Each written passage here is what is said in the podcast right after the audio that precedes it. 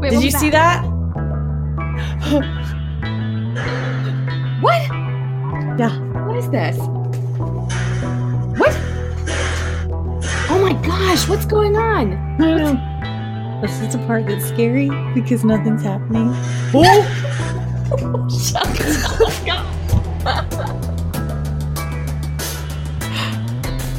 Oh my gosh.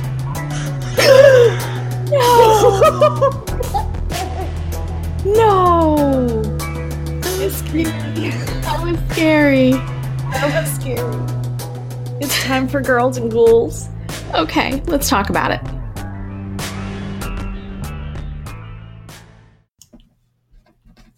Hi. Hello. Hi, Hank Horton. Hank Horton. Hank Horton, here's a who. Who is Hank Horton? Hank Horton. I can't stand it. I love it. Our new favorite. Yeah, Erin gave me this really cute little um, handmade hedgehog that she. What did you? It's, It's crocheted. yeah, but it's called something, right? Amigurumi. yeah, I can't say that word, so that's why I wanted you to say I'm it. Amagazubazu. But he's so cute, and he's a hedgehog, and so I decided to name him Hank Horton, and I can't say it any other way. Hank Horton the hedgehog. It's literally the best name ever. Hank Horton the hedgehog. I love him. Best thing ever. so you didn't sleep last night. No, and it's not even for the usual reason because I was like tired. You know, I had a day. It was a busy day. But uh yeah, I ended up only sleeping for about two hours, which was really nice. Really nice. That's always fun. It was really fun. It was my fault. It was completely my fault. Um what did you do to yourself? so I I was doing some research just to because I wanted to tie up some loose ends, you know, try, like trying to figure a couple of things out.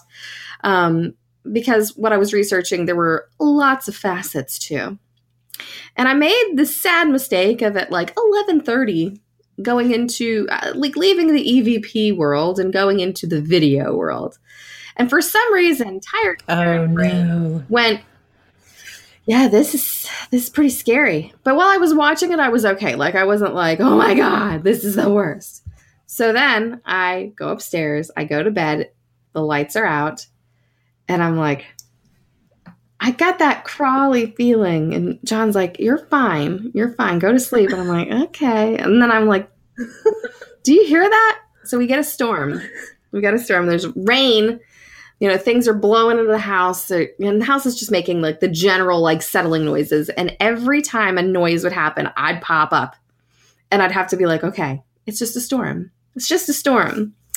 Until about mm, 2.30 and all of a sudden my doorknob starts shaking.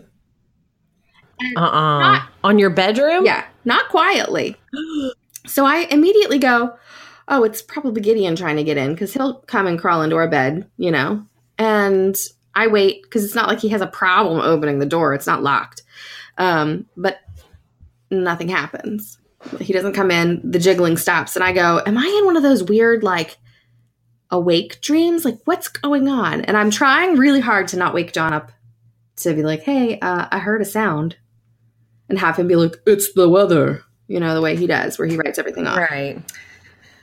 And then it It's starts the weather jiggling the interior doorknob. yeah then it starts again but it's not like like someone's shaking it as much as it sounds like something is smacking it like just tapping it really hard over and over and over again oh, hell no. and i'm like afraid to move because of what i had been researching and you know all the stories about doors open and close and you know all of that and i pull the blanket over my head and i'm just like this is the end this is it but I, I'm still like not waking John up because I don't want him to be like annoyed because he's and he's impossible and useless anyway when it comes to like things in the house. He'll be like, "Well, hold on, let me fix my hair so I can go check."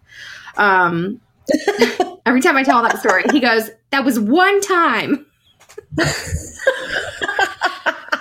but then it keeps happening and it gets louder and louder to the point that it wakes John up.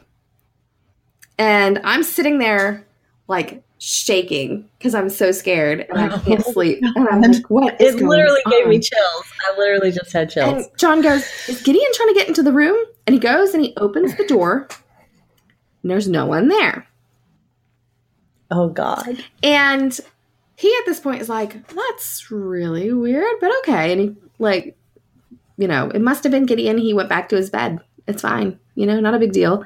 And I'm like, No, that wasn't Gideon. Gideon is not, like, he's not subtle. He's not going to be like, Oh, guess they're asleep. He's just going to burst in. Mm-hmm. it keeps going and every time one of us goes to the door there's nothing there and then finally after a few hours of this and me being convinced that satan was residing in my toaster it starts again and i hear Oh God. So I was wondering. leaps out of bed rips the door open and both of my like the younger two of my cats are there there's one with paws under the door and then Oliver is smacking the crap the doorknob trying to turn it back in. And I was like, Are you kidding me? Are oh, you kidding me? Oh my God. So John was like, You were the one that wanted cats. And he goes back to sleep. So that was my Oh night. man. Mm-hmm. I don't know what That would be terrifying though. it really was. Because I mean, I am extra paranoid, like to the point where when I get to my to what I'm sharing in this episode today, there was one piece of it that I decided not to cover because I didn't want any bad juju to attach itself to me. So I was like, I'm not going to talk about that I think you have to. because I started researching it and I was like, yeah, no, I'm not. mm, we probably did the same story.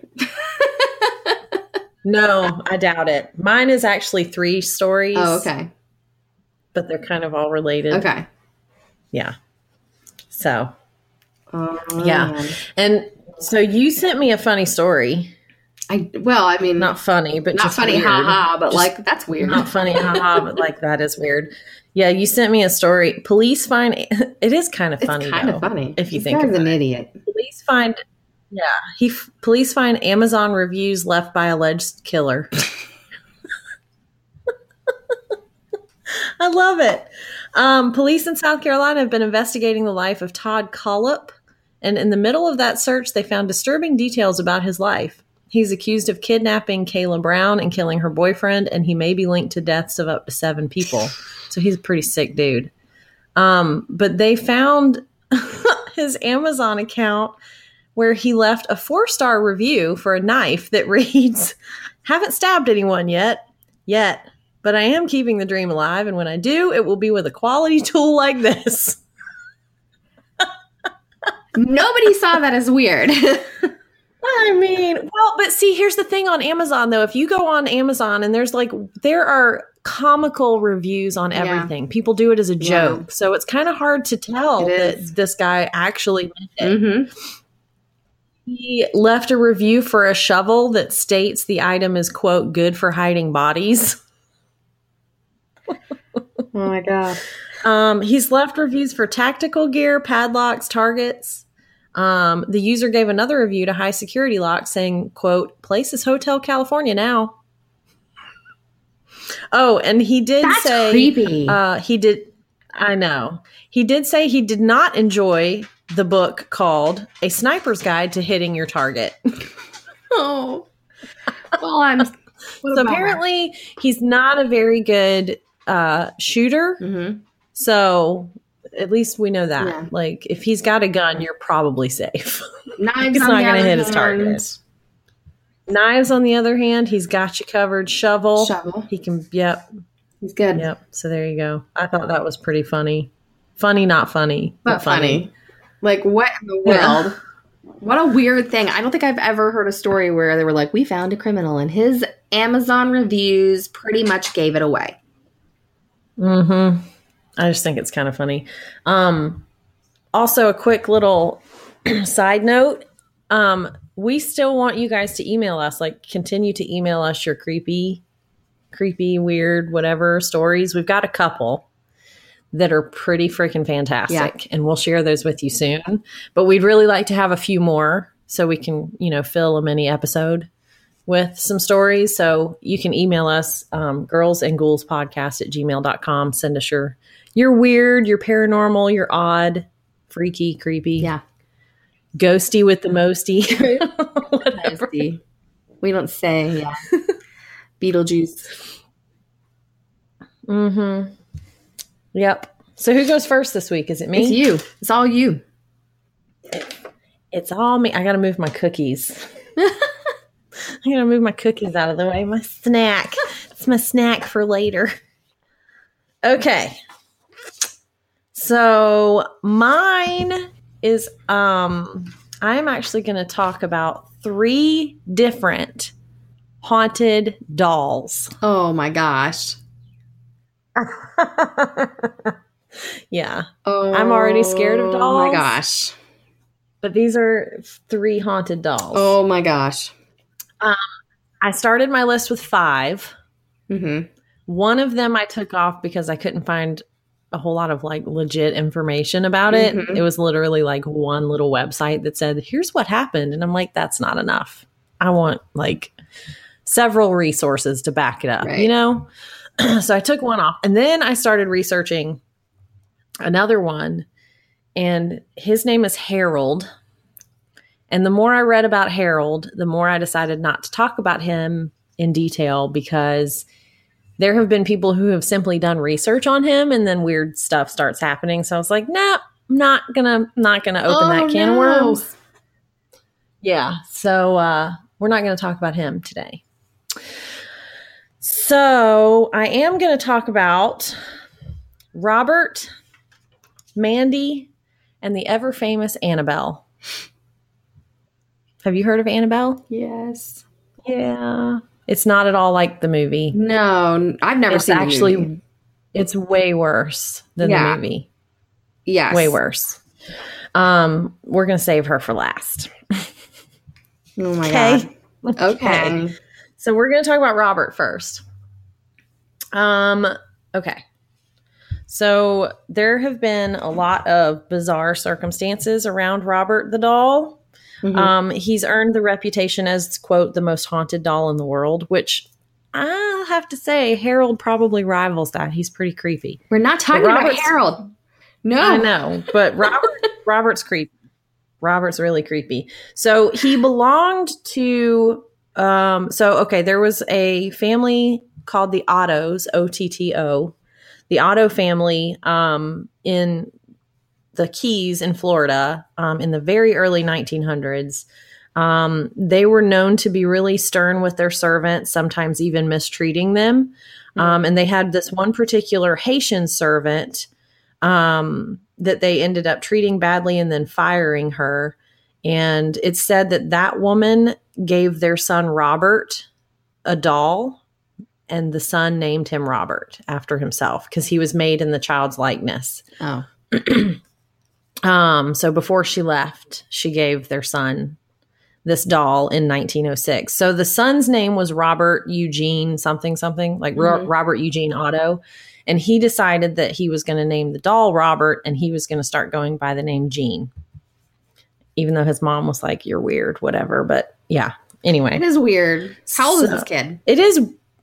I don't know. I couldn't like he was really young when he was given the doll, but I'm guessing maybe six or seven. I Oh, don't okay. know. It didn't say. Kids are weird. I couldn't find his birthday. Yeah. So anyway, um, so apparently the Haitian woman was fired because she was seen practicing black magic. Oh. That's kind of the story. So anyway, so she gifted Robert to Gene in 1906 before she left.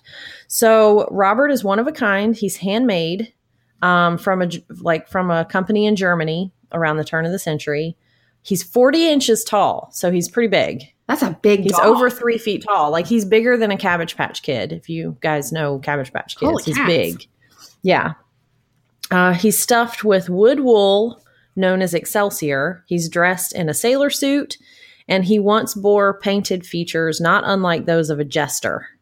So kind of clownish So features on his face. Yeah, very. Because you know, I love them clowns. Um, so that that's why they think that he was fashioned in the image of the boy. Mhm. Um, So the doll took Robert as his name while the boy simply went by Gene. Together they would go on to make history. Hmm. So here's where some good stuff starts happening. So anytime the child, Gene, would get in trouble, he would blame it on Robert Mhm. all the time. I mean, kids do that, right? So Right. that's not really out of the ordinary. I didn't do it. He did it. Yeah. Um so it got to the point where Gene's parents and even visitors to their house, they would hear him talking to the doll, which is still not unusual child behavior, right? But they would also hear an unrecognizable voice answer him.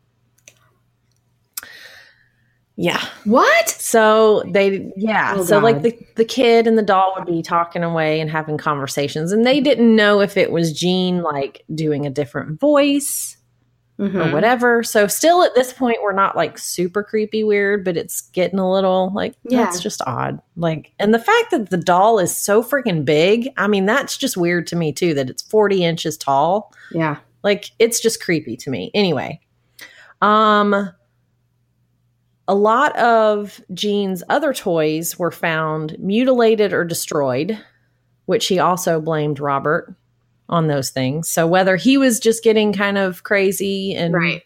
lashing out, I don't know, but he blamed it on Robert. Um, this is one of the creepiest things. Neighbors, especially children, claimed that they would see Robert the doll peeking out of the window of the house. like different windows. Oh my gosh. Yeah, they'd see him looking out of the house. Um, there's even a story that an aunt convinced Gene's parents to get rid of Robert. Um, the doll was moved to the aunt's attic, and soon thereafter, she was found dead of a stroke. What? Robert's like, You ain't coming between me and my boy, my boo. Oh my gosh. Like, did it? Like, how Um, did okay. it take between her getting Robert and? I don't know. They don't have like specific Yeah. timeline. Oh, It just says soon thereafter. So Robert is a bad boy. Robert's a very bad boy. Okay. So time goes by. Robert's in the aunt's attic for all these years. Um, Gene, the child, grew up and he became a really prominent artist, and he finally passed away in 1974. So he was an old dude when he died. Um, I'm guessing he was around 80 ish. Mhm. Um, his home became known as the artist's house Mhm. in the Keys. Um, and the doll was in the attic the whole time. Um, future tenants and visitors said that strange things happened when they were in the presence of the doll. Right. Um, a lot of people said that the doll had a voodoo curse. Um, others said that the doll absorbed a lot of emotional energy from Gene when he was a child and that it eventually came to life. These are all just kind of assumptions. Right. Um, so people who lived in the house after Gene died would hear footsteps in the attic. Um, a, pu- a plumber heard giggling and turned to find the doll had moved across the room on his own. no. Yeah. Um a reporter visited Robert the doll and said, quote, "It was like a metal bar running down my back. At first when we walked through the door, the look on his face was like a little boy being punished. It was as if he was asking himself, who are these people in my room and what are they doing to me?"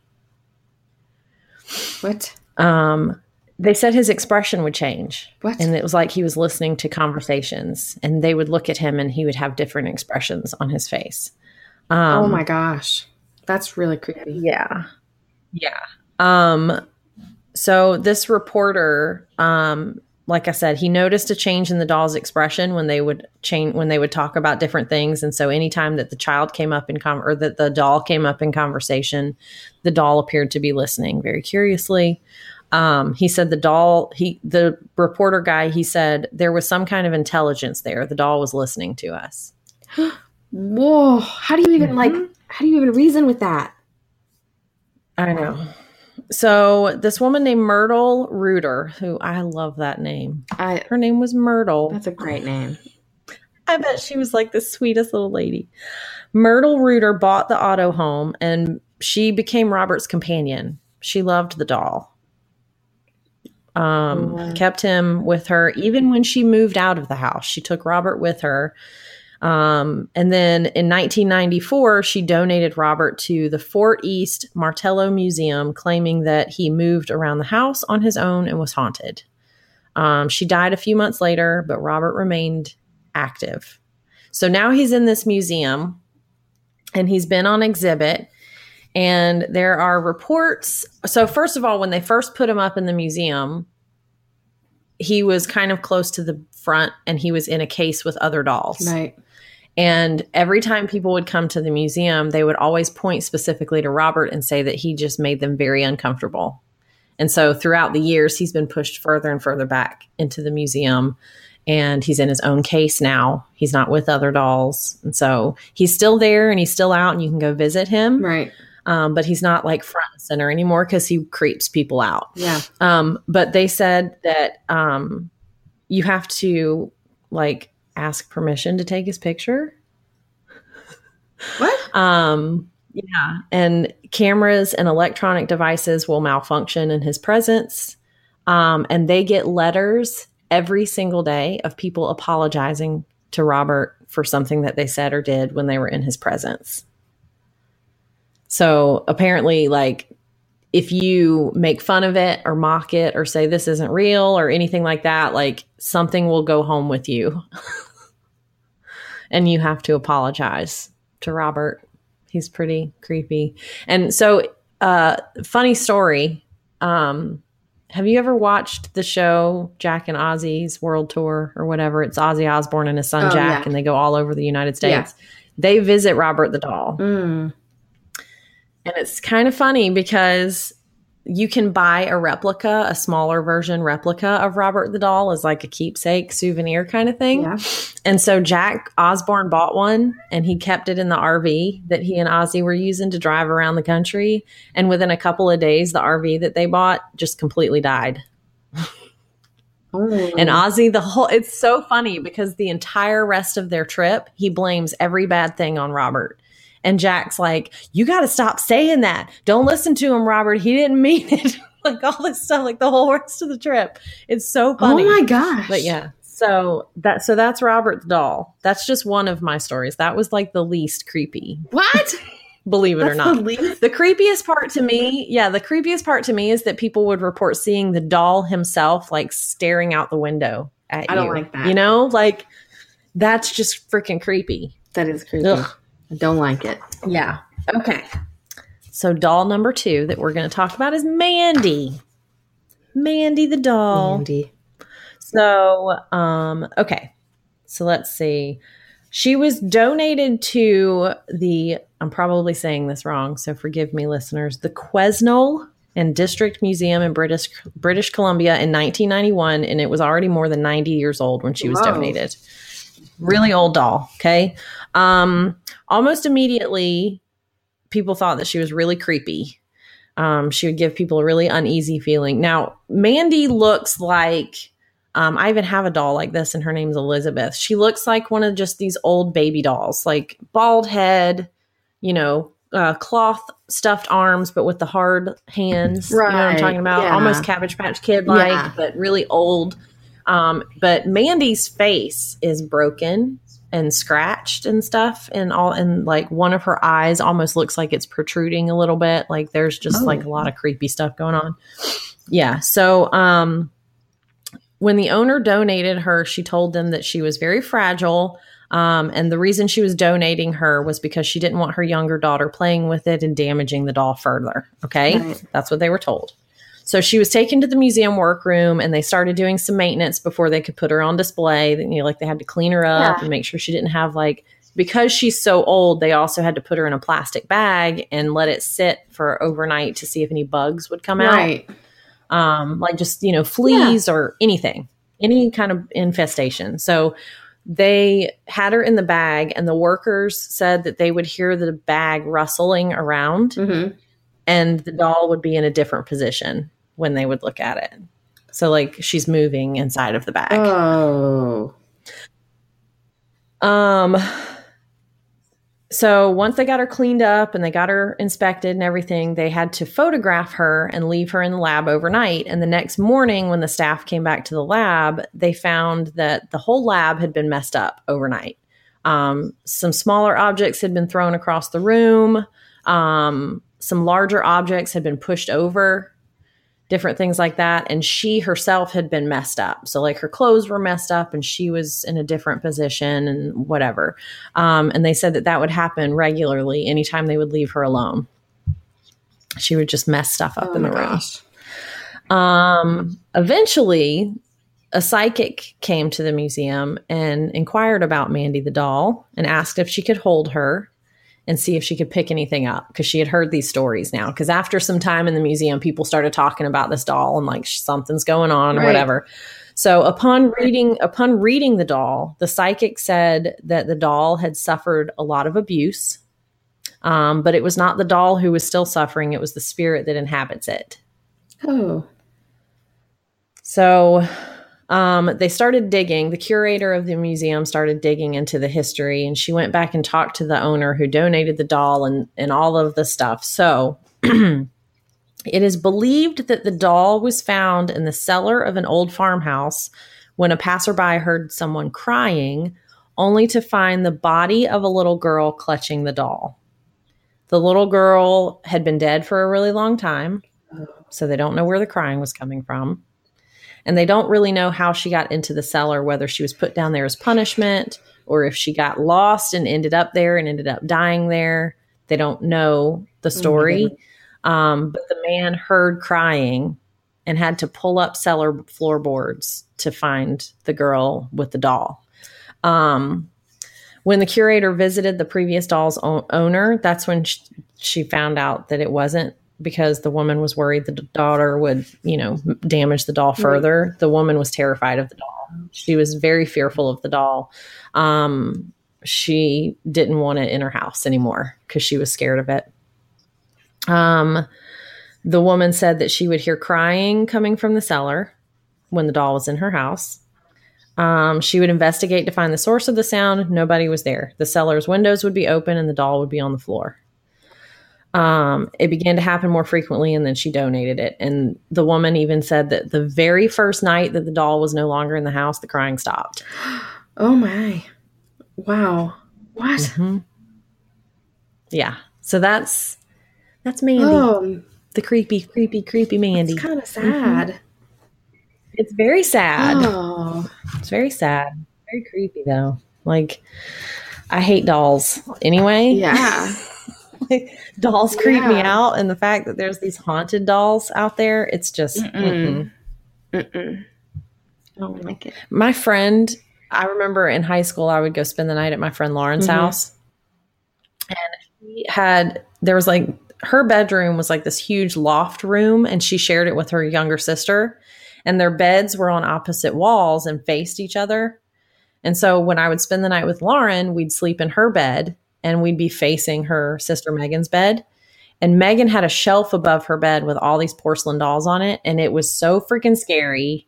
I hated that because I would lay in bed and just like I could stare at them Mm. and they looked like they were looking at me. And one of them was like a jester Oh. doll. And I'm like, it was worse. awful. I hate, I hate dolls so much. They're so scary. Like Cabbage Patch Kids, I'm good. that's different. Cabbage yeah, Patch but different. these, I don't know, these creepy. like the old creepies. dolls, those are scary. All right. Yeah, and I have Oh, one. It's in the attic, and and Elizabeth is not creepy, but she kind of is. Like she just looks creepy because she's old, but nothing weird's ever happened with her. So Yet. thankfully, yet right? Like she'll be walking around She's in the like, background of the video here in a minute. she's like, "What's up? I got down from the attic on my own. It's all good." um, God Almighty, I'd have a freaking heart attack. No, thank you.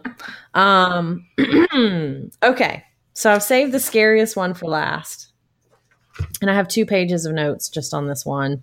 Um, so this is Annabelle. Annabelle was made famous from the movie The Conjuring. Mhm. Um, and there's actually now a movie called Annabelle. Um, in the movies, Annabelle is a fairly large doll Yeah. um, with long hair and a dress and almost like human like Yeah. traits or whatever, but really creepy looking. Annabelle, in actuality, is a Raggedy Ann doll. She's a really small Raggedy Ann doll. hmm Um, so she's got the red yarn hair and whatever. I don't know. Um, worse. I know, right? Hmm. Um, and Annabelle is an actual doll that Ed and Lorraine Warren keep in a case in their house. And they do it for a very good reason. So, Ed and Lorraine Warren, I don't know if you guys are familiar with any of this, but Ed and Lorraine Warren were very well known um, mediums and paranormal investigators in the 70s and 80s. So, there's a lot of very famous hauntings.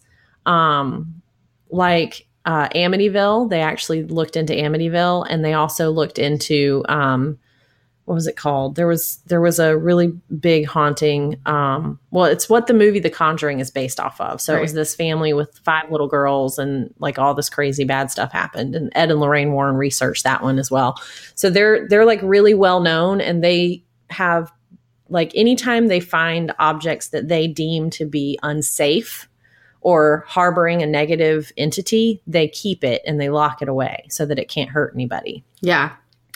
And Lorraine Warren has been quoted many times saying that her faith is the only thing that keeps her going. Like she has to just pray Yeah. constantly because there's so much evil surrounding what they do. Yeah. Well, she's like Um, a devout Catholic too, Mm-hmm. and which Yeah. always always intrigued me because she is a very strong Catholic or was a very strong Catholic, but her husband is a demonologist, and I Mhm. wonder like that what that life must have been like, you know, and yeah. That they're a they're a very interesting couple just on their own. Mm-hmm. Yeah, and they're I mean they're very like they're very happily married and they Mhm. work really well together and um I mean I think as a Catholic I think she believed very strongly in angels and demons and so she knew that it was like her calling. She and her husband felt like they were called to rid people of these Yeah, really bad entities. Um, so this particular doll, um, she's not the frightening looking porcelain doll that you guys see in the movie. She's actually, like I said, very classic Raggedy Ann doll, red yarn for hair. Um, in 1970, a mother purchased the Raggedy Ann doll from a hobby store and gave it to her older daughter Donna as a birthday gift, which I find that a little weird, but whatever. Maybe the girl was into Raggedy Ann at the time. It's 1970. Who knows? Mhm. But the girl was actually old enough that she had her own apartment with a roommate. Oh, Um, so yeah, that's why I was like, that's just kind of an odd gift, but whatever. Um, so the girls, Donna and her roommate, uh, Angie, there we go. Donna and Angie, they had an apartment together.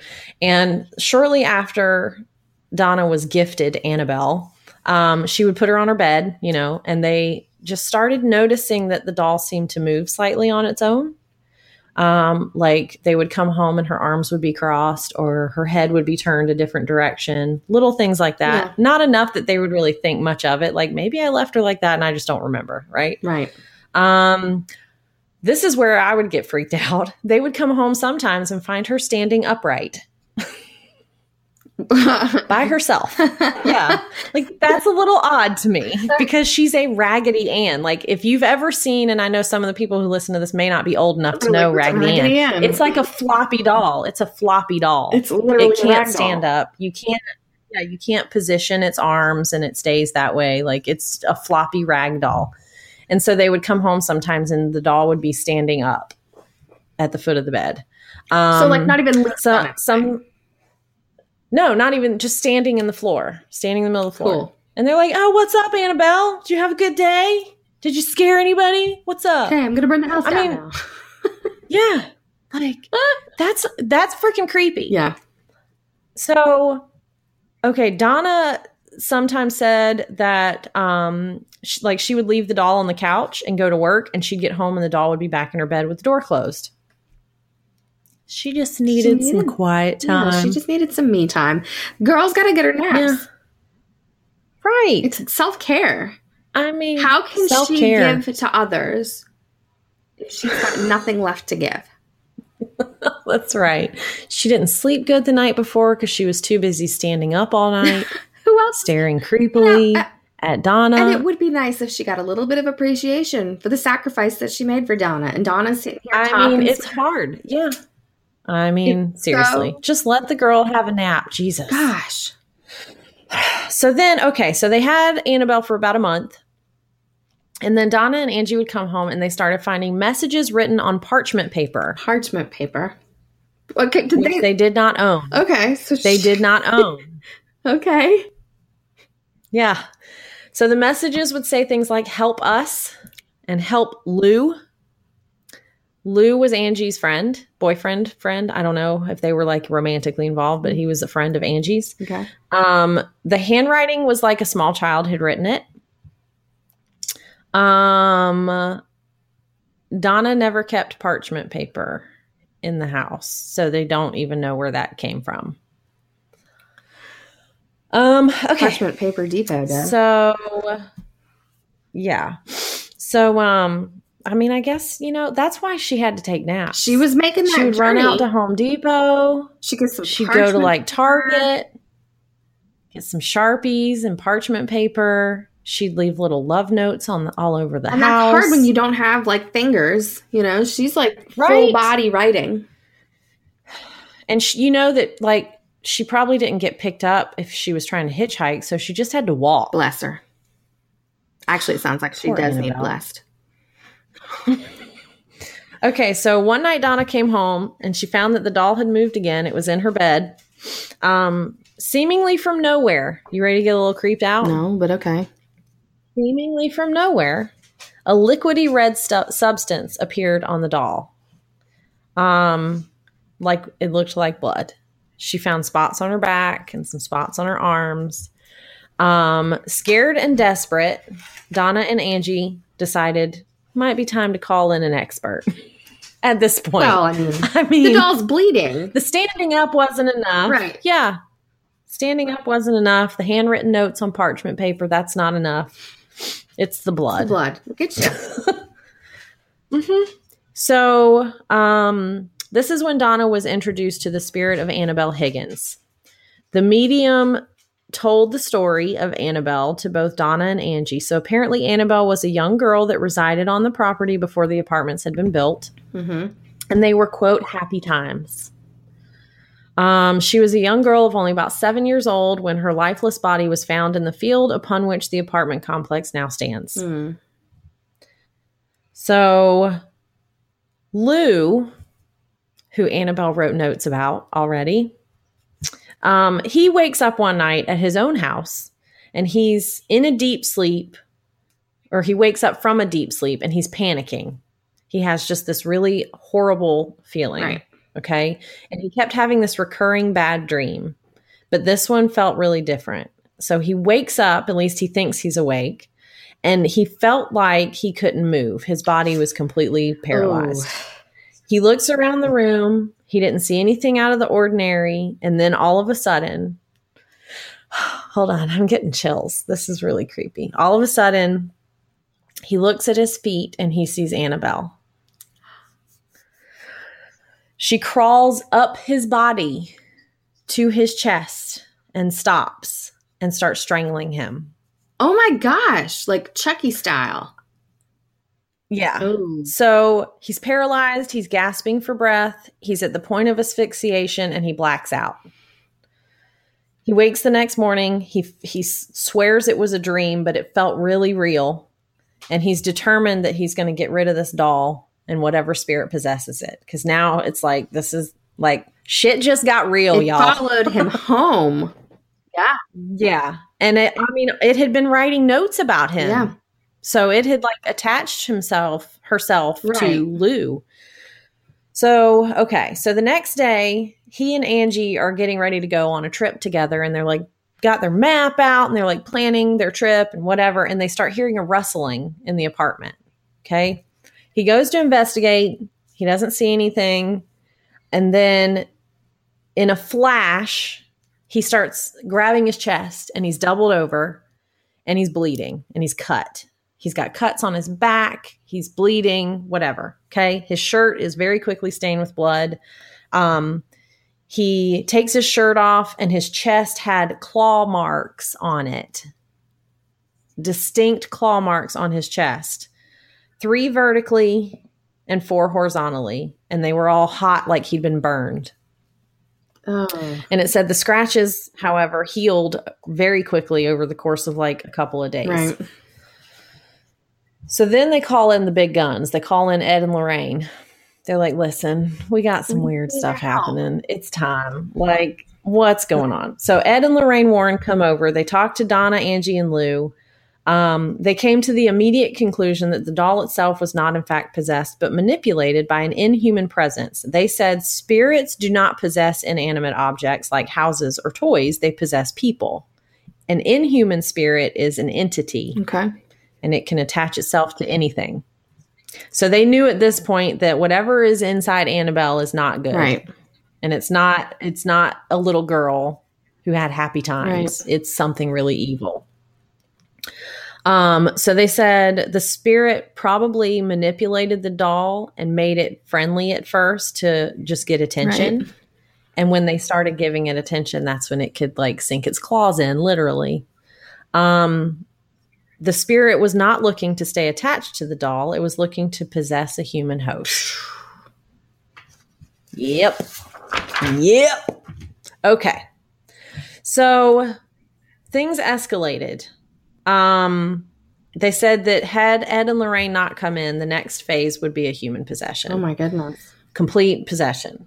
Um, they they gave it another two or three weeks. They're like, if this had gone on for even like two or three more weeks, one of you would have become possessed, um, if not harmed or killed. Right.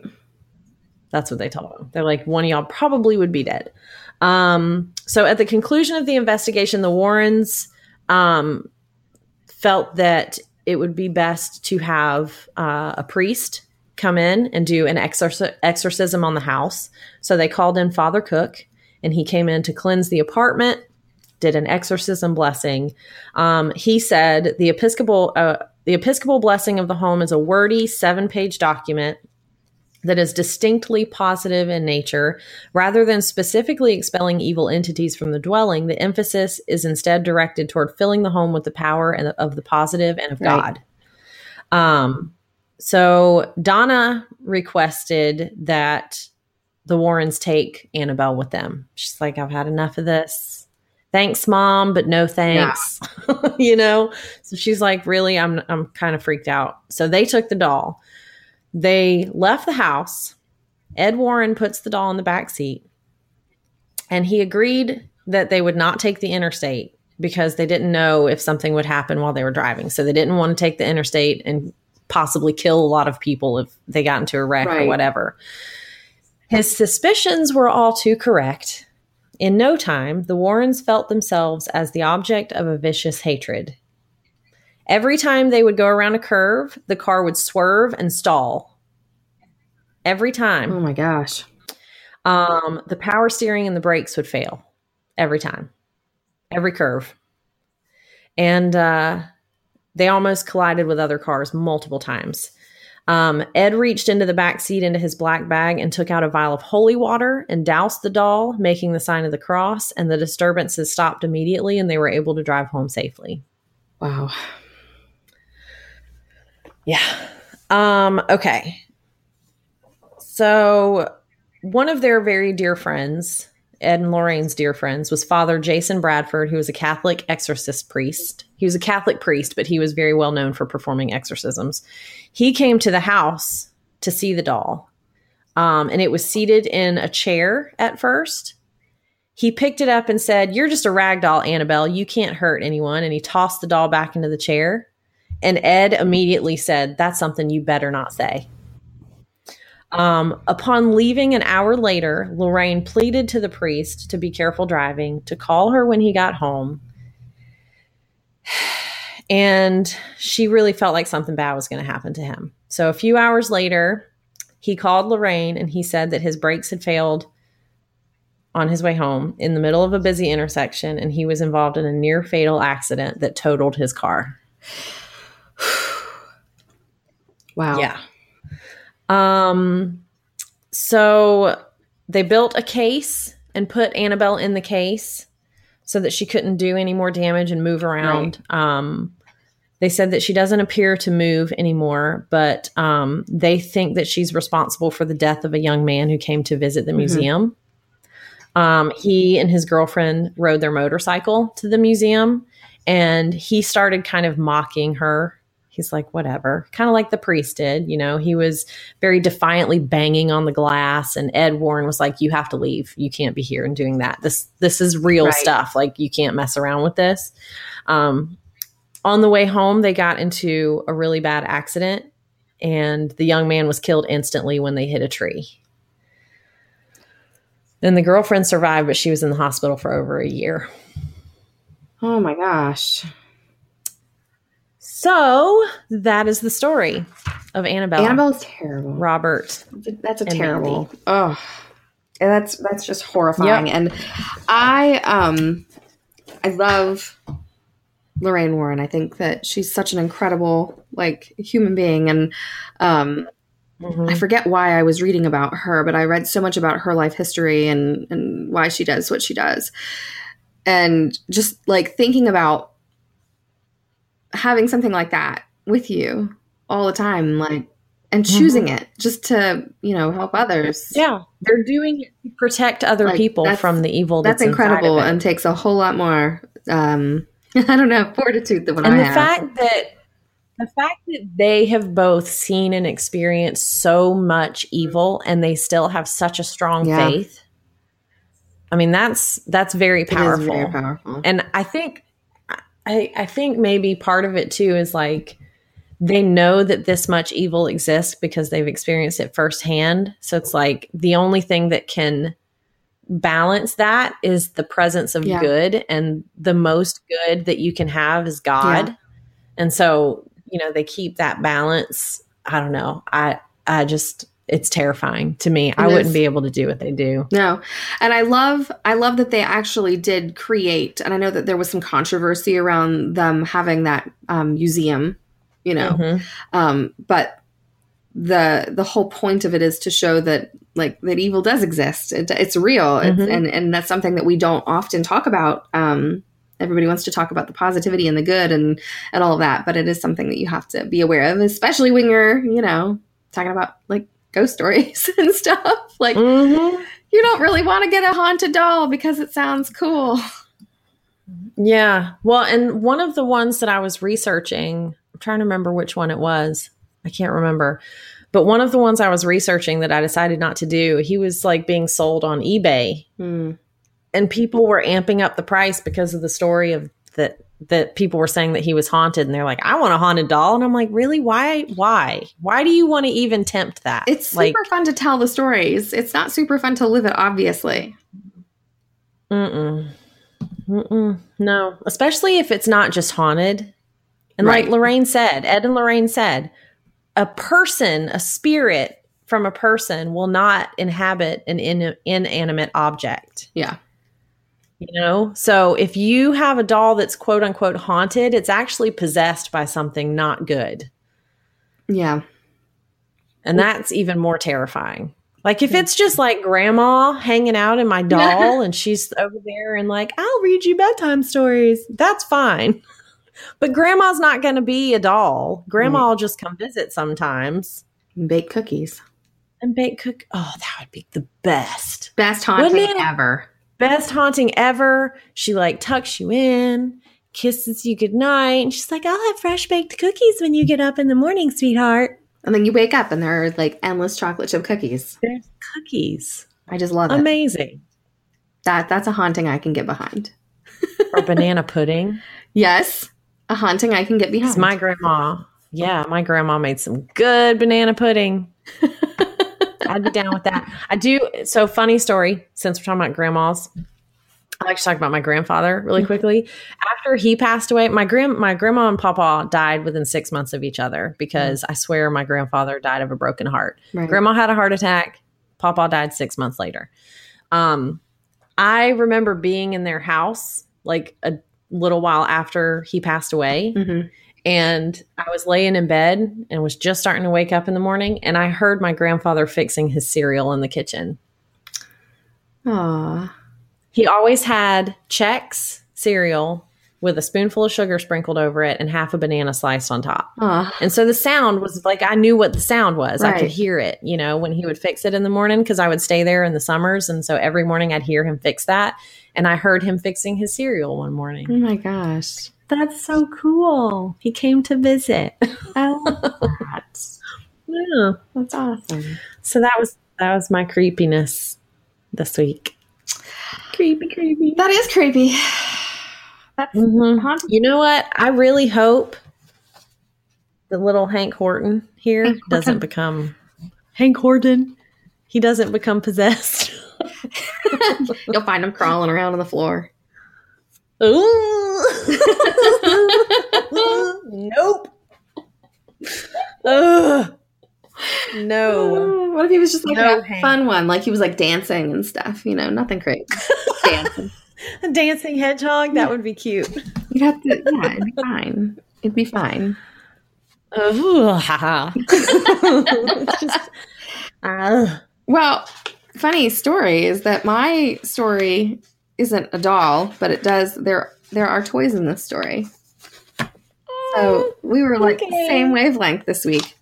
Um, and the story that I have is from a. It's a pretty infamous story, but I had to cover it because it's just it's so much. It's so much, um, and it's not super long ago. Like this is not terribly long ago, and it's not over. Like it's still happening. what? hmm So Uh-uh. I, yeah, I like this already. Yes. So the uh, story that I picked for this week is on the Sallie House in Atchison, Kansas. Have you ever heard of this house? No, I have not. I don't know Oh, this one. okay. This is a really good one. This is it. It's only slightly terrifying. Okay. so the Hallie, the, the Hallie, the Hallie's house. The The Hallie's house. they speak in nothing but pig Latin. Pig Latin, It's terrifying. and that's it. Bye. That's it. Um, no, so the, the Sallie House is in Atchison, Kansas, and Atchison, Kansas is a smaller town, um, but it is pretty well known for being like spiritually active, um, most of the places. But the Sallie House is by far the most famous and probably most violently, and I mean that very literally, violently haunted houses in Atchison. Um, it was built in 1867 and it's a three bedroom, two bathroom house that was built for a man um, named Michael Finney. I think that's how you pronounce it. It was for him, his wife, and their three children. At this time, the house was a perfectly normal, happy house, just a house. You know, nothing crazy about it. There are no stories about it. Um, they lived in that house until he died in 1872. Now, because it was built for his family and he did have three children and he had a wife, there the family occupied the house until the last descendant died in 1947. Um, And then you burn it to the ground. you burn it to the ground because after that many people have died, because they they have on record that at least four members of the family died in the house. So nope. Nope. Burn it down. The last Finney to actually live in the house was Dr. Charles Finney. And Charles turned the front room into um, like an office of sorts. And, you know, you could go in and, you know, get checkups and everything.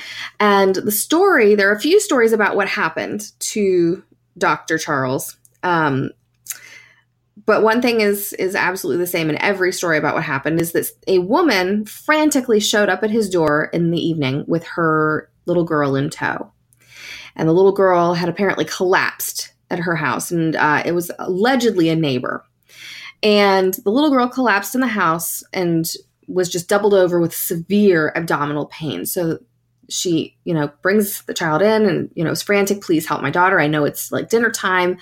Um, so Dr. Charles, being the upstanding citizen that he is, is like, of course, and diagnoses the little girl with appendicitis.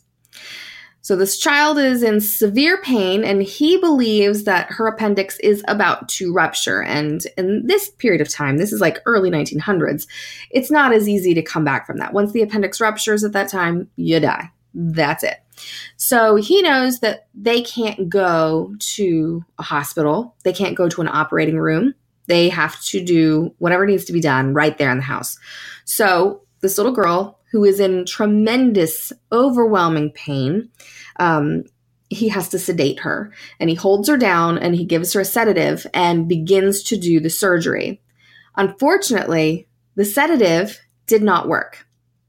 And while she was paralyzed and could not really like move very much, she was awake.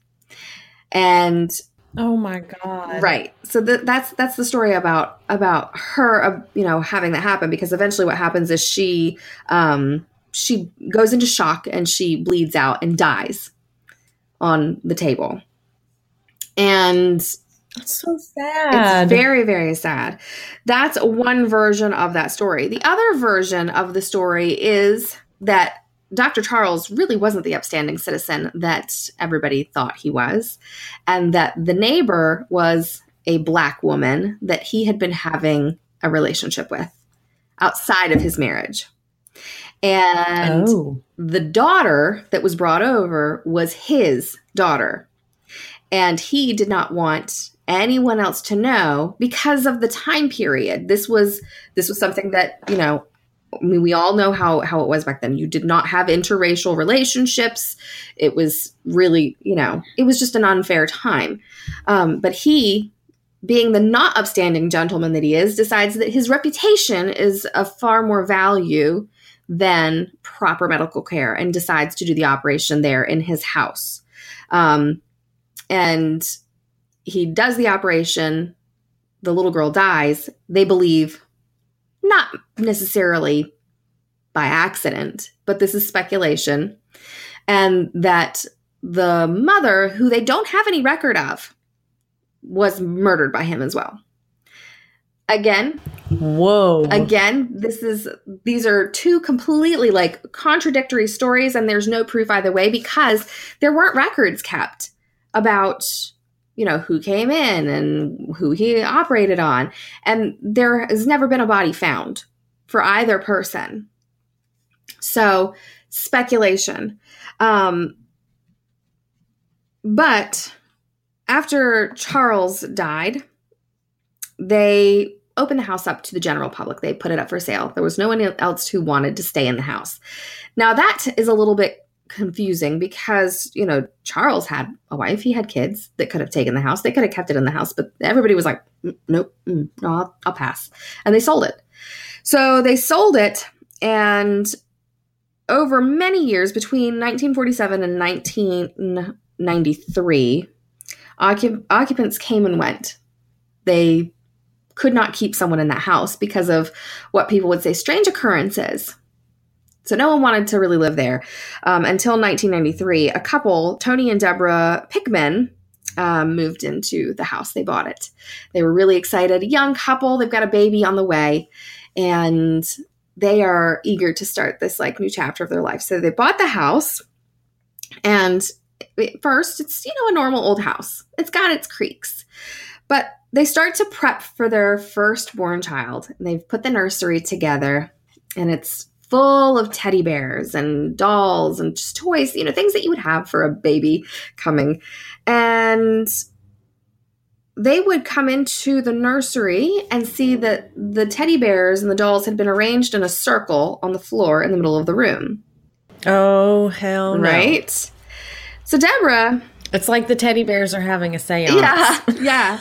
So, Deborah is, you know, at first like, okay like maybe tony did this. You know he put them in there just to you know because there there were stories you know rumors about the haunted house in atchison um, but they didn't believe in that sort of thing. So obviously it, there was some other explanation. So she would put the toys away. She'd pick them up and put them away and they would always end up back there. Sometimes within less than a minute of her putting them away they would end up back on the floor she doesn't like this very much and she makes it very well known that she doesn't like this and that this is concerning to her but they they bought the house. You can't just like up and like oh you know we're a young couple with a baby on the way. We're gonna move out of this house. We're gonna sell it. So they continue to just try to live with it. Tony comes home from somewhere. He's in the kitchen and he turns around and he sees a child in his kitchen that he described as an adorable little girl but she wasn't there for real. Like he said that she was kind of transparent and it scared him. It terrified him, despite the fact that it was a child. Um, he runs upstairs to, you know, tell his wife what, what he saw and he can't even speak because he's so afraid because he's never experienced anything like this in his entire life. And Deborah is like, listen, you can't talk. Why don't you show me? And he sketches a picture of what this little girl looks like and adorable little girl, you know, curly hair, a bow, just precious child. Um, after he sees her for the first time, the activity in the house starts to pick up. He'll come downstairs. They they would like leave their room, and all the pictures would be turned upside down on the walls. Oh my Picture God. frames would be shattered. Um, just lots of things like that. Eventually, Deborah goes that you know they have their baby, and Deborah says, "We can't put this baby in we're not Mhm. going to put the child in there. Um, so they bring the, the baby to their room. They keep the baby there. And they think that that'll be fine. That'll be what, you know, that's how they'll handle this. And they'll be able to sleep and it'll be good. Except that when they move the baby into their room, the activity moves into their room with the baby. Um, the lights come on in the middle of the night and then we'll shut back off. And Sallie starts to show herself more often. She starts to pop up more often for the two of them. They see her. And it's not like, oh, there's an orb. Oh my God. It's a full child walking around, Oh my God. looking at them. Ghost children freak me out. Have I said this? I've said this on every episode. Yes. Ghost children are terrifying. Yes. So, um, they at this point go, okay, this is a problem. We can't, we, whatever is here, we have to take care of it. And they happen to have a friend, um, that had visited and they were talking to their friend. Her name is Renee. And Renee is, uh, she she calls herself a bit of a psychic, a little bit of a medium. She can, you know, feel energies and stuff. She li- they live in that area where like I think everybody's a medium at some point. Um, but she says that um, she see as she's walking in, she sees a man sitting by the window. No one else can see this man but her. She sees a man sitting by the window. He's described as a, a shadowy figure, and he stands up and walks to the kitchen. And she goes to follow, and there's no one there. Nothing. He just wanted a He sandwich. just he was a hungry he was a hungry person. So Renee sits there and says, you know, I'm sorry to tell you this, but I do sense a lot of spirits here, and um, they're not just spirits, but there's there's some evil forces at play in this house. So Deborah and Tony are like, okay, you know, we've got God on our side. We can do this. We'll deal with this. We'll we'll sage the house. We'll cleanse the house. So they they go through with the cleanse. During the cleanse, Tony is violently attacked in the middle of it with Oh. witnesses. He is scratched and, and hit so hard that he comes out of his boots. Oh my god. Out of his boots. He's on the ground and he, he's not moving. Deborah, being, you know, the loving wife that she is, runs over to help him up, but he is being physically held down. She can't get him up. He can't get up. Renee is sitting there pleading with whatever's holding him down to let him go, let him go, let him go. Eventually, after franticism and you know begging and pleading, the the force lets Tony up off the ground and he's able to get up. But things are never the same after that. Once that happens, Tony is attacked all the time, scratched, burned by nothing. And there are photos and videos of it happening where he'll be standing there God. and hit, like his back will start to bleed and there'll be it looks like like a cougar got him just clawed him up Mm-hmm. they realize they can't they you know this is this is not a child they're dealing with. It's bad especially when um as they continue to live there because they're again they're really hesitant to try to sell their house and move with a child and and you know do things that they really need to do. They don't know what to do. Um Mm-hmm. Tony, at one point, is lying on a couch and he sits up, looks at Deborah, and in a voice not his own, said to her, He's mine, and then fell back down. Oh my God. Mhm. No. Nope.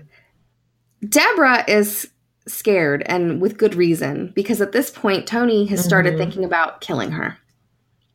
Tony wants to slit her throat. That's all he can think about. And he doesn't know why. And it drives him crazy because he's also got that side of him that's like, You love her. What are you doing? But he has this compulsion, this just deep rooted need to kill her. And at that point, they both go, Okay, we're leaving. We're moving. We can't do this. He left the house. They they moved out of the house and they never experienced that again. When they sold the house, there had been some rumors about what was going on in the house, and um, a woman bought it.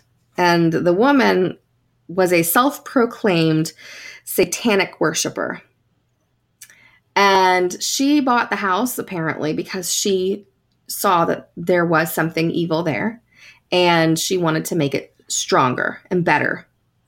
So Oh God. she the the belief is because when they after she left the house apparently she took things too far she started having rituals in the basement there currently like if you go in the house now there's a big black mark in the basement where they say that she had put a pentagram on the floor and was doing animal sacrifices in the basement Yeah, that's healthy. super healthy you know Normal. normal stuff Normal it neighbor was stuff. fine it was fine Um, um parties, yeah mixer, yeah bring your own squirrel. Kind of. yeah so she's um she starts to do animal sacrifices in the basement. She eventually leaves the house and um it's purchased by someone else but not resided in. No one wants to live there because the activity is so bad and it doesn't stop with just those people. Um, they had a uh, peter james one of the like big mediums of the, the 90s you know he had stopped by and a member a local member of the law enforcement had uh, popped in to make sure that everything was on the up and up you know? There are a lot of people prowling around this pretty much vacant house. And the medium as the police walked in said you need to leave now. Just stop dead in his tracks. And the medium says that he needs to leave because sallie doesn't like him and if Sallie doesn't like him, Sallie will hurt him. And the police officer said that it was like bone chilling and that he had been a non believer until he stepped into that house and felt what he felt that it was cold and just dead and not right. So he he left. Um the tour the tour guides um, one in particular when she does tours of Atchison because Atchison is very known it's known for its haunted history. She does tours. She if she goes into that house or around that house she will leave covered in bruises every time. And her belief is that um, that it's not the house necessarily that is bad and it isn't sallie in the house. It's something attached to the ground because a lot of the activity seems to start in the basement and the basement has this hole in the wall that leads to um, it's like a it, it looks like kind of like a hill like there's tree roots and stuff in it. So um, she believes it's the ground and she does not like going. And she refuses to do tours that because people want to go down to the basement. They want to see where the you know the satanic practicer was doing rituals and stuff. She refuses but uh, she goes into the house with a tv crew because you know tv crew will get people to do anything and she said i don't know if i should say this but you are going to get the story that you wanted and they don't like you being here. And that's the end of that. They go in, this TV crew, because I think it was Ghost Adventures, they they go in and they are able to pick up laughing, singing, and they and this is just like during the pre like we're gonna do some pre work some like is this house safe for us to be in well they decide because I'm going to be honest. I think this dude's a crazy person. I think he's um, I think he's nuts. they decide that they're they're going to provoke whatever is in the house. Now, they've already gotten proof that this entity, whatever it is, is completely evil. It's causing physical harm. It's possessed a person pretty much. I mean, for him to for Tony to sit up and be like, "Oh, he's mine," and then to be plotting to kill his wife, like that's that's not a little girl ghost, but they're like, "It's fine." They go to Tony and Deborah Don't you love that? Yeah. Weird shit happens. It's, It's fine. It's fine. So they go to they go to Tony and Deborah's house. They track Tony and Deborah down. And Tony and Deborah have vowed to never go back in that house. They don't want to. But the host of the show asked them to. They're like, you know, we'll all be together, you'll be safe, you know, you're not moving in. And lo and behold, they agree to go back in, which I think is crazy. But they want to see if it's That's just. I know. Mm-mm. They want to see if it's That's something attached to them, I guess. Not only do they bring Tony and Deborah, but they find a child medium, a little girl who claims that she is able to communicate with the spirit realm. She's like 12. And they go, Hey, we want to bring you too, because Sallie's supposed to be a little girl. And we think that you will be able to communicate with her better than an adult. She'll be more inclined to talk to you. I, I honestly think that this is the dumbest thing I've ever heard, by the way. Like, as a mother, I would be like, no, you're not going. But her parents are just like, yeah, go. Be in this house with a, you know, demon. so they all go in. It's fine. It's fine. You're good. You're a strong, independent 12 year old. We'll see you at dinner later. Yeah. Just be home. Be home by dark. So they all go in, and immediately Tony is starting to panic because, I mean, he's got a level of post traumatic stress, obviously. Um, Yeah. But the medium says that she senses a heaviness and a very young female, but something else. She says there's something not right about the very young female. And Mhm. at that time, the cameraman starts complaining that his arm is hurting. And he thinks that there's like a bee or something that's gotten like lodged in his shirt. So someone takes the camera from him. He pulls off his, he's got like a flannel on over a t shirt. He pulls it off and a, sc- a scratch starts coming down his arm.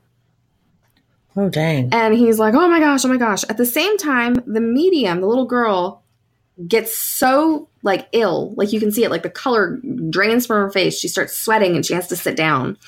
Um, and she looks over at Tony and she said, whatever the bad entity is, it wants Tony in the basement. And Deborah's like, if you go down to the basement, you know, it's it's going to be chaos and you can't do it. And he said, I- he, he, I guess he decided he wanted to do it because of like the closure. He wanted to be like, look, you know, you don't have control over me. So they go down to the basement and Tony and Deborah are sitting along the wall. Like the cameraman's down there. The medium is kind of walking around and she jumps a little bit. Like you can see her physically jump a little bit. And she goes, He's he's laughing. I can hear laughter, but it doesn't sound like a human. And he, he's talking, and it, the voice apparently said, um, "How do you, or how are you now, Tony? Or how is this now, Tony?" And just starts taunting Tony. So she's sitting there like telling him like this is it's provoking you. It's trying to provoke you.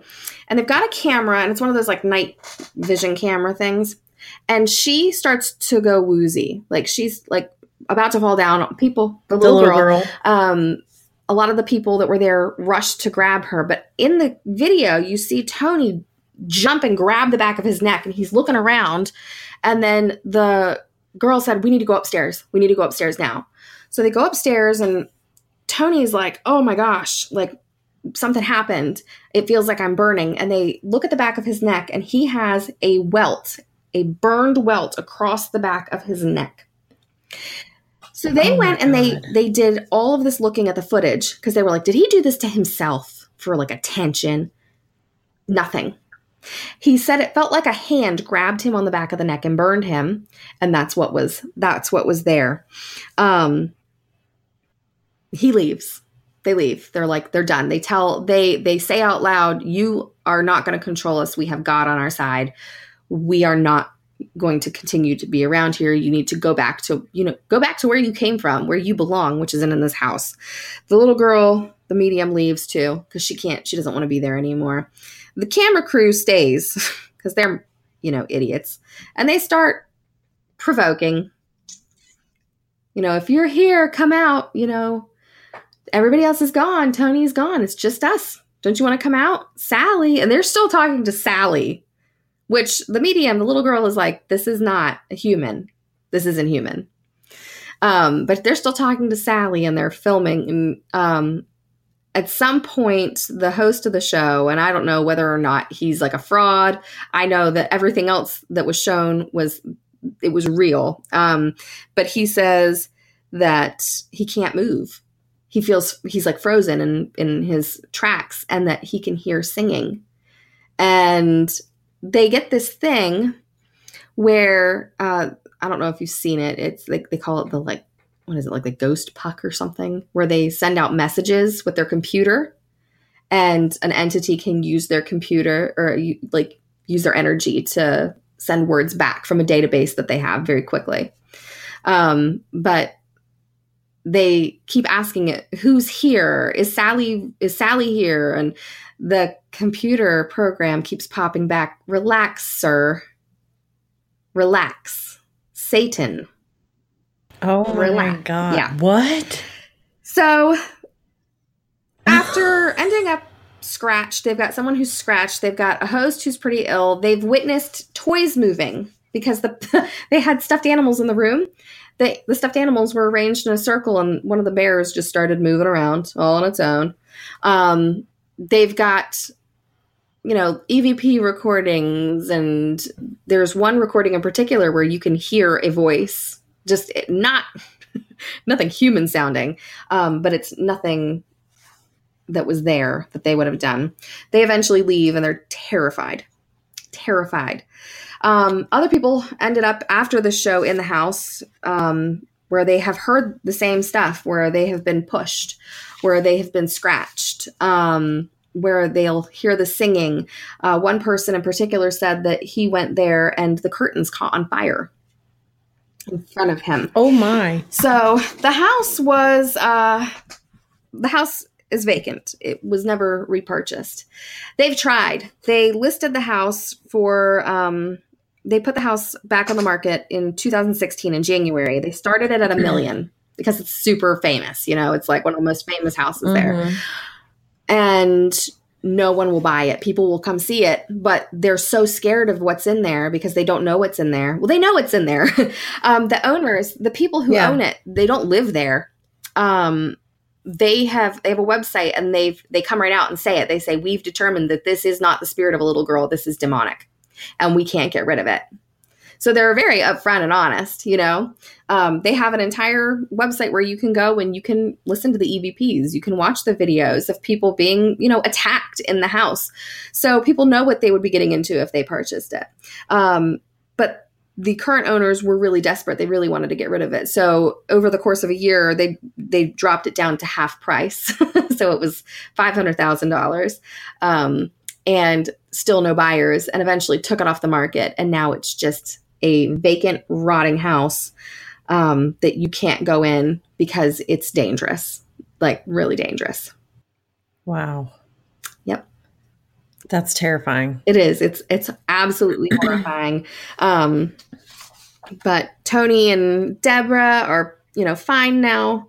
Um, the one thing that they did come to believe is that the little girl really was there, but they believe that the little girl was there to warn them about what was mm. in the mm. house and to leave. Um, but again, speculation. The only thing that is absolutely for sure from everybody that's come in is what's in there most of the time is really evil, really bad. See, that's creepy. And you hear, like, you hear stories like this too where, and we talked about this with Annabelle, where it's something evil, but it starts off as kind of sweet almost. Yeah. And it's just to like draw you in. Mm-hmm.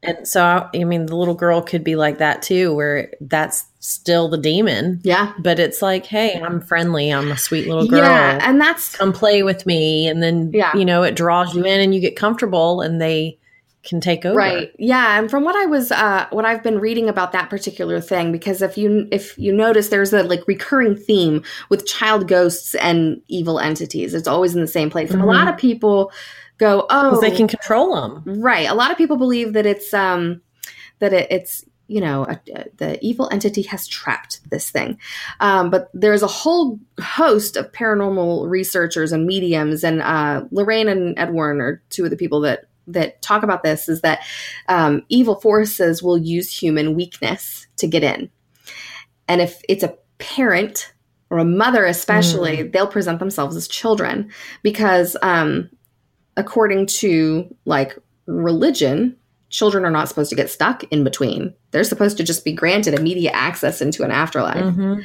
And That's a good point. And when we as women because women are so naturally maternal we see a child like the Villisca axe murder house it's a really good a really good example women go in there they bring toys and i was watching videos on that um, women are talking to them like it's okay sweetheart you don't have to be scared anymore hmm But on the same token, you know, people growing into the house going, there's something really evil here. And they go, oh, it's the children. Yeah. They're trapped. Like, might not be that.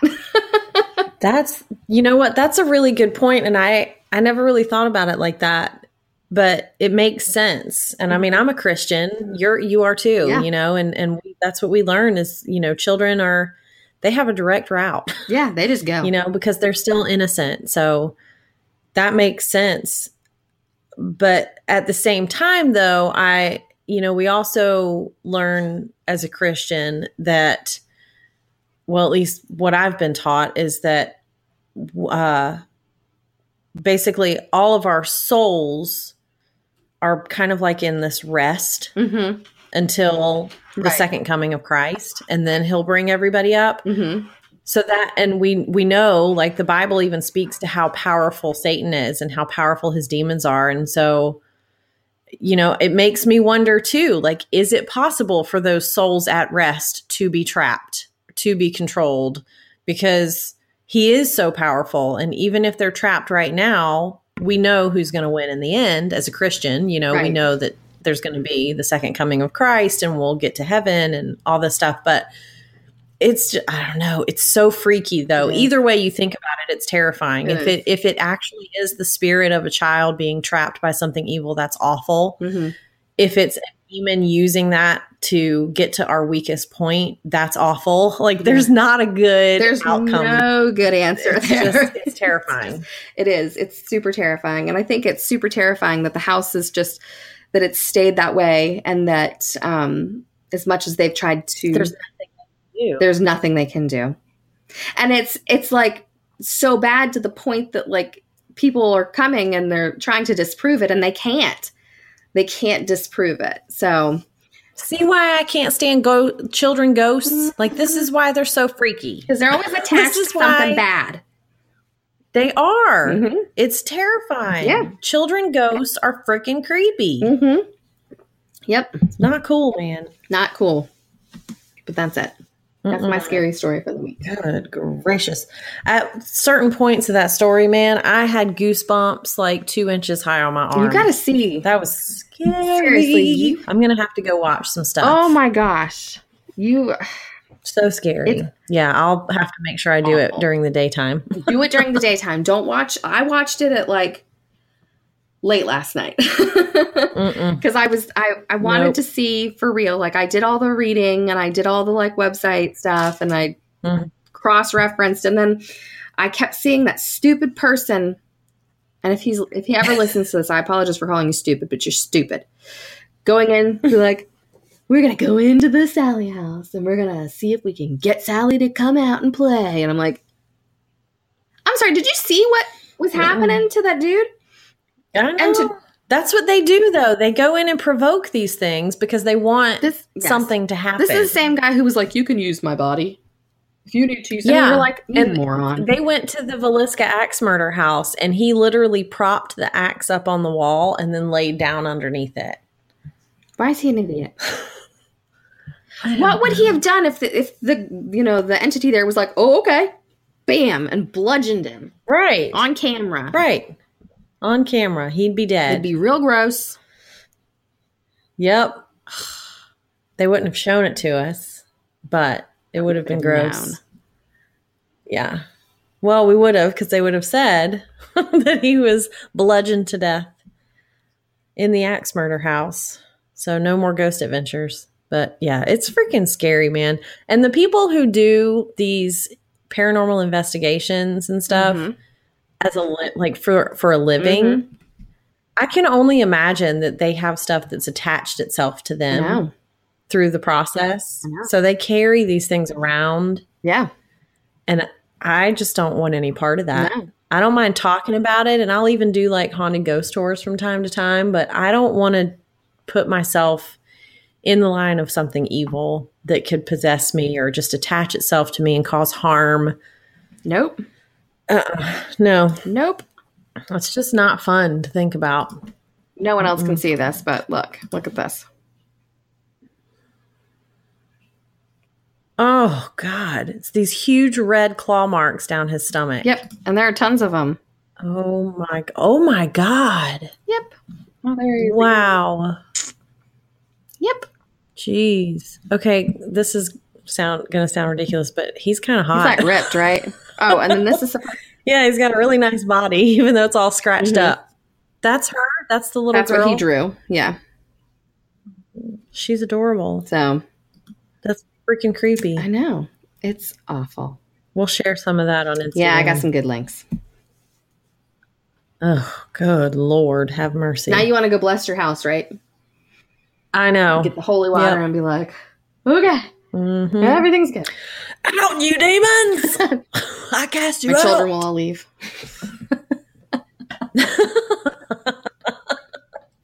Oh, side note. So, um, I bought the book, The Man from the Train, Nice. that I talked about last week. And Mhm. uh, so far, it's really good. I haven't gotten super far because I can only read it in small doses. Right. It's not one of those that I'll like lay in bed and read because it's really creepy. But um, I like the way that this guy writes Mhm. because he'll talk about a certain murder that happened. And then he'll say something like, and this is relevant because of this, but we'll talk about it later when we get to this. And so he's Mhm. like constantly telling you, like, I know it doesn't make sense now, but we're going to put all of the pieces together in this chapter. So, like, it, it I like how he writes. Well, that's Um, awesome. I might have to check it yeah, it's just it's crazy because there were so many murders that took place from like 1907ish to like 1913 and Mhm. he's put all of them together along the train tracks Oh and gosh. so there's even like there's murders that happened along the train tracks that he says were not this same man from the train because of different circumstances but Right. like oh my god like one that i just read there was a family that was found where it was a husband and wife and then two hired hands. And the three men were found under piles of hay outside the barn. And the woman was found in the house. And they think what happened was the man hid in the barn Mhm. until dusk. And the first hired hand went out to do the evening chores and he killed him and hid him under the hay and then the second one went out to see what was taking so long and he killed him and hid him under another pile of hay. And then the husband came out and like what's going on? killed him and he knew from watching the house that there was only one person left in the house and it was a woman. So he was able to go into the house and kill her. And she was Yeah. found bludgeoned to death in an upstairs closet. And they Well, think that she heard him coming and hid. Oh my gosh. and and he found her in there and killed her. Um, but it's just oh my god, the string of these bloody, bloody, bloody murders all along the train tracks over the course of several years.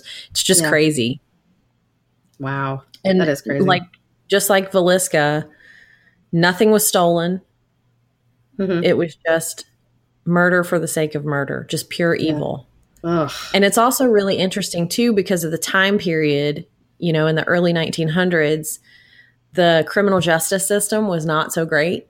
Right. And so it was basically a mob mentality every time something like this would happen in these small towns and the town would just decide who they thought was guilty and they had quick justice so they said within 120 days of the crime they would have somebody that they thought was the murderer and they would Mhm. hang him or put him in prison or whatever so it's Right. it's sad to think about how many people were unjustly either killed or put in prison for the rest of their lives for a crime they didn't commit just because the mob mentality was like we need Right. somebody who did this so we're going to say you did it Yeah. and the and the criminal justice system didn't know how to investigate this stuff Right. thoroughly enough so these people were completely innocent Yep. so they would pick somebody who like had a gambling habit and they would say well you're obviously not a good guy so you had to have done this Clearly a murderer. Clearly. Yeah, like one guy they tried to pin it on, he had just painted his barn red the week before. And so they found his overalls with red paint and they said it was blood. It's like you can't tell the difference between red paint and dried blood. Use your eyeballs. Yeah, so it's just I mean it's really interesting because you get a lot of the history from Yeah. that time and just how society was Yeah. and then, you know, you dig into these to these murders that were so gruesome and the fact that they've all been unsolved for this long and Yeah. it's awful. But Yeah. Really interesting read. Yeah. I can but to, to counter that, I have another book upstairs that's like a happy, fun thing. So I read that for like an hour before I go to sleep at night because I just, I can't. Yeah. I don't like the negative juju. No. no bad juju before I go to bed. I know. I know. I don't normally do like ghost research right before I go to sleep because most of them are tied to such sad stories. I know, or they're just scary, like this one you did. scary, Freaking yeah. scary, man. Yep. Mm-mm. It's terrifying. wanna dream about. Mm-mm. Nope. That's No. what I thought was coming in my room last night. I know of all nights for your cats to go crazy. Like, are you kidding me? I don't understand. I Hate these That's cats. awesome. they're sweet when they want to be. but they're They're terrifying. like, hey, mom read ghost stories tonight, so let's play a trick. Yeah, like what the heck? Oh my gosh. That's awesome. All right, guys. Well, like we said before, we're go- girls and ghouls everywhere on Instagram, Facebook, uh, Facebook group. Um, our email, girls and ghouls podcast at gmail.com. We would love it if you would send us your creepy stuff, scary stories, anything weird and wonderful. Um, we'd love to read it. Weird and wonderful. It's true. Weird and wonderful. Yep. So uh stay spooky, guys. We'll see you next week. Bye.